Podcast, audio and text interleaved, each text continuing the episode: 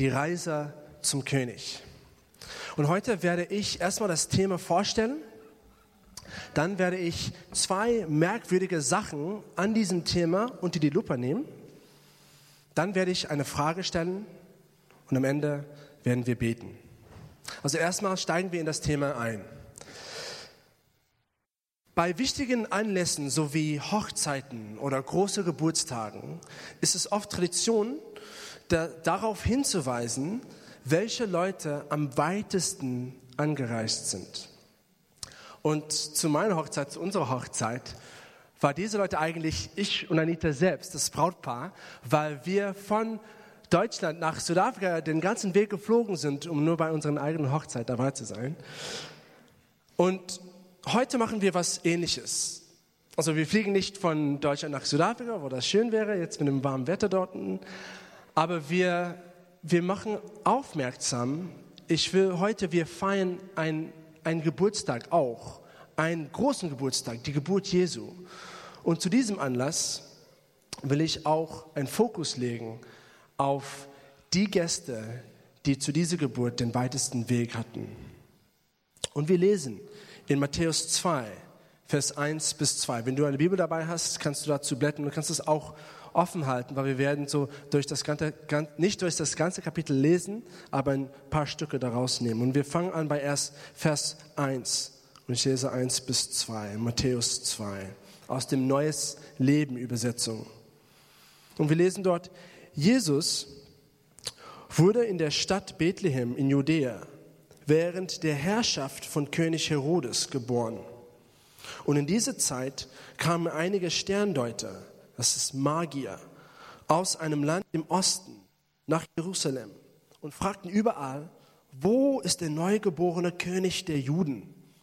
Wir haben seinen Stern aufgehen sehen und sind gekommen, um ihn anzubeten. Also die Gäste, worüber ich rede, sind die Magier. Nun, viele von uns wissen schon von den Magiern. Also wir wissen, dass die zum Beispiel aus einem Land im Osten kommen. Das war wahrscheinlich aus dem heutigen Iran. Die waren wahrscheinlich Farsi-Sprechende, Persisch-Sprechende. Und Tradition erzählt, dass es 3 von ihnen gab, dass es 3 Könige gab. Aber eigentlich in der Bibel steht nicht, wie viel von ihnen es gab und auch überhaupt nicht, ob sie Könige waren. Aber wir behaupten, dass es 3 von ihnen gab, weil sie 3 Geschenke mitgebracht haben. Also wir wissen eigentlich nicht so viel über diese Magier. Wir wissen aber eines, und das ist, dass sie gebildete Menschen waren, wie es schon in dem Theaterstück erzählt wurde. Und wir wissen das von dem Wort Magier. Das kommt aus dem griechischen Wort Magos, aber Magos eigentlich kommt von einem älteren persischen Wort, Magupati. Und dieses persische Farsi-Wort bedeutet Priester oder Astrologe. Nun, heutzutage, wenn ich sage Astrologe, dass jemand ein Astrologe ist, dann würdest du nicht unbedingt denken, dass für diesen Beruf die beste Ausbildung benötigt ist. Also es ist nicht unbedingt Leute, die Sternzeichen lesen heute, sind nicht unbedingt die gebildetsten Menschen. Aber damals war es total anders. Damals, ein Astrologe zu sein, war ähnlich wie ein Astronome heutzutage, ein Wissenschaftler. Die waren die Wissenschaftler ihrer Zeit. Also diese Leute waren gebildet und wir wissen auch, dass sie reich waren, weil die teuer Geschenke mitgebracht haben. Und sie befinden sich auf dem Weg nach Israel. Und das ist unsere erste merkwürdige Sache an dieser Geschichte. Warum Israel? Also diese waren einflussreiche Männer, Männer vom Format in ihrer Gesellschaft. Warum waren sie auf dem Weg nach so einem unbedeutsamen Landes wie Israel? Israel zu der Zeit war keine Weltmacht. Es war dagegen ein kleines, kolonisiertes Land. Politisch, wirtschaftlich, unwichtig. Was wollte diese einflussreichen Männer mit diesem Land zu tun? Sie haben gesagt, dass sie den König der Juden suchen. Aber der König der Juden, der war ein König von einem nicht besonderen Volk. Wir müssen uns die Frage stellen, warum waren sie auf dem Weg nach Israel?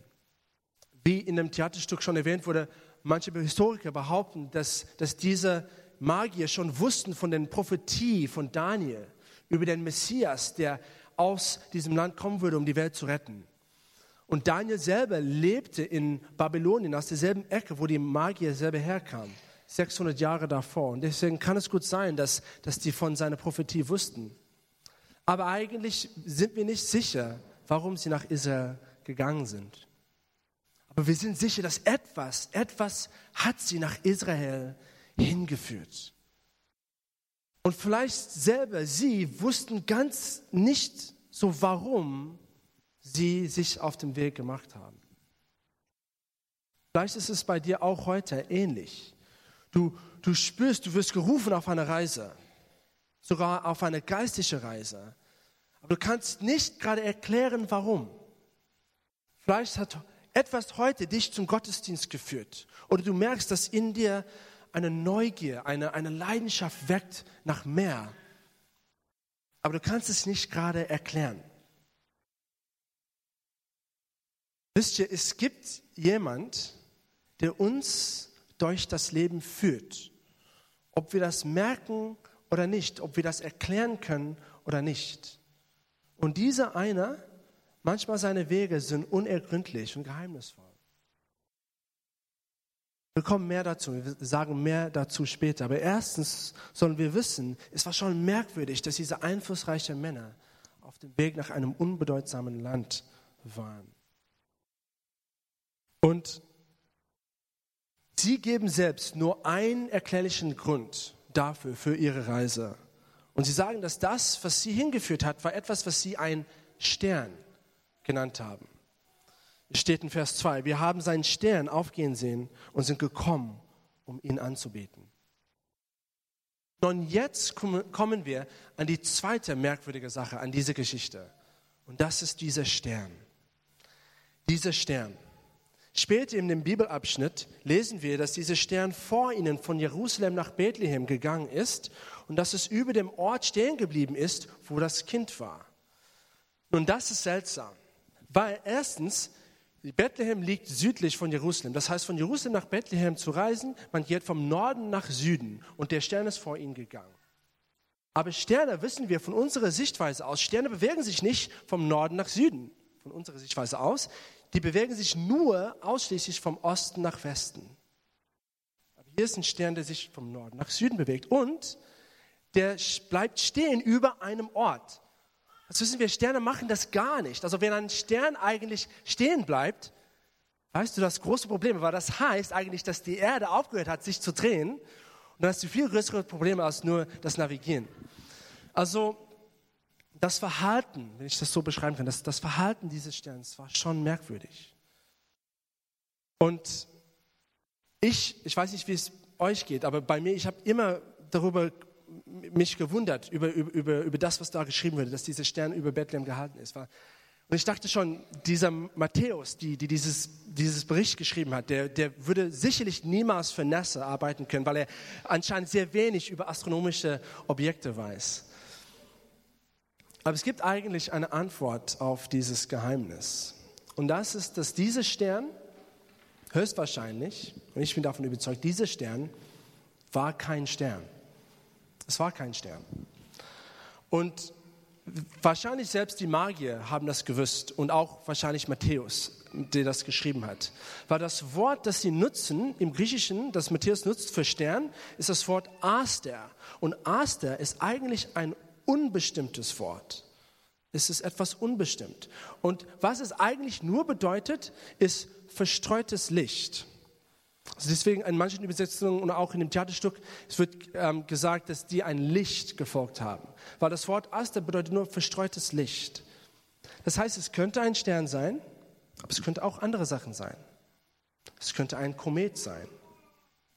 Oder es könnte eine Feuersäule sein. Eine Feuersäule. Wir lesen im hebräischen Alten Testament, im 2. Mose 40, lesen wir von einer Feuersäule, die das Volk Israel geführt hat, durch die Wüste nach dem verheißenen Land. Und diese Feuersäule, 40 Jahre lang, symbolisierte Gottes Gegenwart. Und wo auch immer Gott war, da war die Feuersäule. Es war ein Symbol von Gottes Gegenwart. Und Es macht deswegen Sinn, denke ich, dass 1500 Jahre nach Mose Gott wieder Wohnsitz auf Erden genommen hat, im Körper eines kleinen Babys.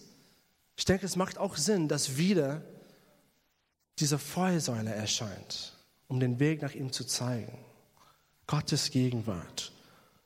Und genauso wie die Feuersäule das Volk Israel durch die Wüste nach dem verheißenen Land geführt hat, Gottes Gegenwart in dieser Form hat auch die Magier durch die Wüste vom Osten nach Bethlehem zum neugeborenen König geführt.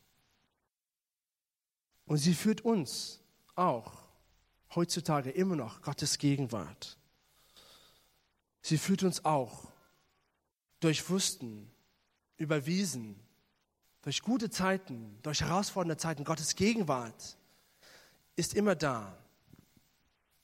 Und vielleicht bei dir heute ist es wie die Magier. Du ist es dir eigentlich nicht ganz bewusst, dass Gottes Gegenwart bei dir geht und bei dir ist. Aber ich kann dir versichern, Gott ist immer da. Und er geht mit dir. Seine Gegenwart ist da. Und das bringt uns zu unserer Frage, zum letzten Punkt von heute Abend. Die Frage, wohin reist du? Oder was ist dein Ziel? Was ist das Ziel deiner Reise? Weil die Magier, die hatten ein Ziel. Und das war kein Ort, es war ein Mensch. Die sagten, wir sind gekommen, um ihn anzubeten. Das Ziel der Magier war es, den König der Juden, Jesus, anzubeten. Und an dieser Stelle ist es wichtig zu merken, wir sollen auch ein Ziel zu Weihnachten haben. Wisst ihr, Weihnachten heutzutage, der wahre Weihnachtsgeist, glaube ich, wird oft ertrunken unter den Wellen von unseren großen Konsumkultur oder es wird zerquetscht unter dem Stress von Weihnachtsfeiern oder von den langen Distanzen, die wir reisen müssen, um zurück nach Familie, zurück nach Hause zu fahren. Der wahre Weihnachtsgeiz wird oft zerquetscht. Aber wenn wir all das beiseite legen, entdecken wir, dass hinter Weihnachten der wahre Grund, warum eigentlich wir Weihnachten feiern, steht ein König da. Jesus. Nicht nur der König der Juden, sondern der König der gesamten Welt, der angebetet sein soll. Und warum angebetet? Weil Jesus das gemacht hat, was keiner gemacht hat. Er wusste, dass unsere ultimative Reise als Menschen ist die Reise zum König. Und deswegen wollte er uns das ermöglichen. Und er ist gekommen, am Kreuz zu sterben, uns von unseren Sünden zu erlösen, sodass wir überhaupt zum Gott kommen konnten, in diese Beziehung und ihm erleben konnten. Der König, der im Mittelpunkt unseres Lebens steht, der das wahre Ziel unseres Lebens sein sollte. Jesus ist gestorben, um unser Retter zu sein, um das zu ermöglichen. Und ich finde, zu dieser Weihnachten sollen wir uns daran denken, uns daran erinnern, was das wahre Ziel unserer Reise sein soll. Also lass uns das unsere Leuchte sein zu Weihnachten. Die Gegenwart Gottes, die zu uns ruft, oft leise in Momenten zu sagen, komm zur Seite und dass wir Gott unsere Aufmerksamkeit geben, unsere Liebe, unsere Zeit, dass wir ihm dienen, dass wir ihm anbeten. Seht ihr, die Magier, die haben ihr Ziel erreicht, die haben den König gefunden und das lesen wir in Vers 11. Die gingen in das Haus und fanden das Kind mit seiner Mutter Maria, sanken vor ihm auf die Knie und beteten Jesus an. Dann öffneten sie ihre Truhen mit Kostbarkeiten und beschenkten Jesus mit Gold, Weihrauch und Myrrhe. Wir geben viele Geschenke zu Weihnachten, aber schenken wir Jesus etwas eigentlich? Denken wir daran, Jesus etwas zu schenken? Was Jesus von uns möchte, ist Anbetung. Und ich glaube, für jeder, das wird ein bisschen anders aussehen. Und das wird gut an dieser Stelle, dass du Gott fragst, Gott, was willst du gerade von mir zu Weihnachten? Wie kann ich dich anbeten, wie du das willst? Es kann Sachen sein wie deine Zeit Gott zu opfern, gute Taten zu vollbringen, vielleicht Geld, aber auf jeden Fall deine Aufmerksamkeit, deine Präsenz, dass du nicht verloren wirst in den Stress oder in den Konsum von Weihnachten, aber dass du Zeit machst, auch präsent vor dem König zu sein. Anbetung ist eine Begegnung mit Jesus. Und wenn wir das vor Augen haben, dann müssen wir auch vorbereitet sein, dass Jesus uns oft in unvorbereitete Arten und Orten begegnet, unerwartete Arten und Orten begegnet. Das war der Fall für die Magier. Die sind Jesus an einem unerwarteten Ort in Bethlehem, sogar in Israel begegnet und auch auf eine unerwartete Art. Also es war erstmal ein Kind, ein König, und auch durch eine Feuersäule, kein normales astronomisches Objekt. Das war der Fall für die Magier. Und ich bin mir sicher, dass das wird bestimmt der Fall bei dir sein, auch zu diesen Weihnachten. Vielleicht wartet Jesus auf dich in den unerwartetsten Orten und Arten. Vielleicht wartet Jesus auf dich in der Beziehung mit dem Verwandten, den du eigentlich nicht so sehr ertragen kannst.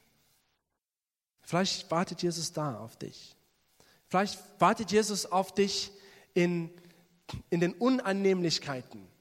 Zum Beispiel das gebrannte Weihnachtsessen oder die Verzögerungen oder eine Autopanne auf dem Weg nach Hause. Das wünsche ich nicht für dich. Aber vielleicht, wenn das sogar passiert, dass Jesus ist da in diesem Moment und ruft dich in eine Begegnung mit ihm.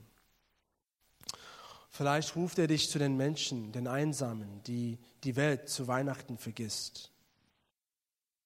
Was auch immer das ist, meine Ermutigung für uns heute ist, lass uns an diesem Ziel, Jesus, der König, während unserer Reise zu Weihnachten, lass uns an diesem Ziel nicht vorbeigehen. Und das ist der König, das ist Jesus, der unsere Anbetung sucht, der unsere Zeit sucht, Aufmerksamkeit. Er ist unser Ziel. So lass uns beten. Lass uns beten. Und ich will für zwei Gruppen kurz beten. Ich will für dich beten, erstmal, wenn du hier bist und du hast das gehört von deiner Reise zum König, aber du weißt, dass du diesem König noch nie in deinem Leben begegnet bist. Du wirst gerade gerufen, spürst du, auf eine geistliche Reise. Und der Anfang davon ist diese Begegnung mit Jesus, ihm zu deinem König zu machen, ihm nachzufolgen. Und wenn du diese Entscheidung treffen möchtest, dann möchte ich mit dir beten. Und du kannst nach mir beten, um Jesus zu deinem König zu machen. Jesus, ich bekenne, dass du der König bist, und ich will dich zu meinem König machen. Ich entscheide mich jetzt, dir nachzufolgen, von meinem alten Leben abzukehren, umzukehren. Ich glaube, dass du am Kreuz für meine Sünden gestorben bist. Ich bitte dich um Vergebung dafür und ich mache dich zu meinem König. Und ich will auch für eine zweite Gruppe beten, für diejenigen, wenn du gerade merkst, du wirst jetzt abgelenkt während dieser Weihnachtszeit von dem wahren Ziel. Ich bete Gott für jeden hier, dass wir alle dir begegnen zu diesen Weihnachten, dass wir nicht an dir vorbeigehen und dass wir dir begegnen und sogar erwarten in den unerwartesten Arten und Orten. Hilfe uns immer, unsere Augen auf dich festzuhaben. Sei mit uns, mit deiner Gegenwart. Führe uns, geh mit uns. In deinem mächtigen Namen. Amen.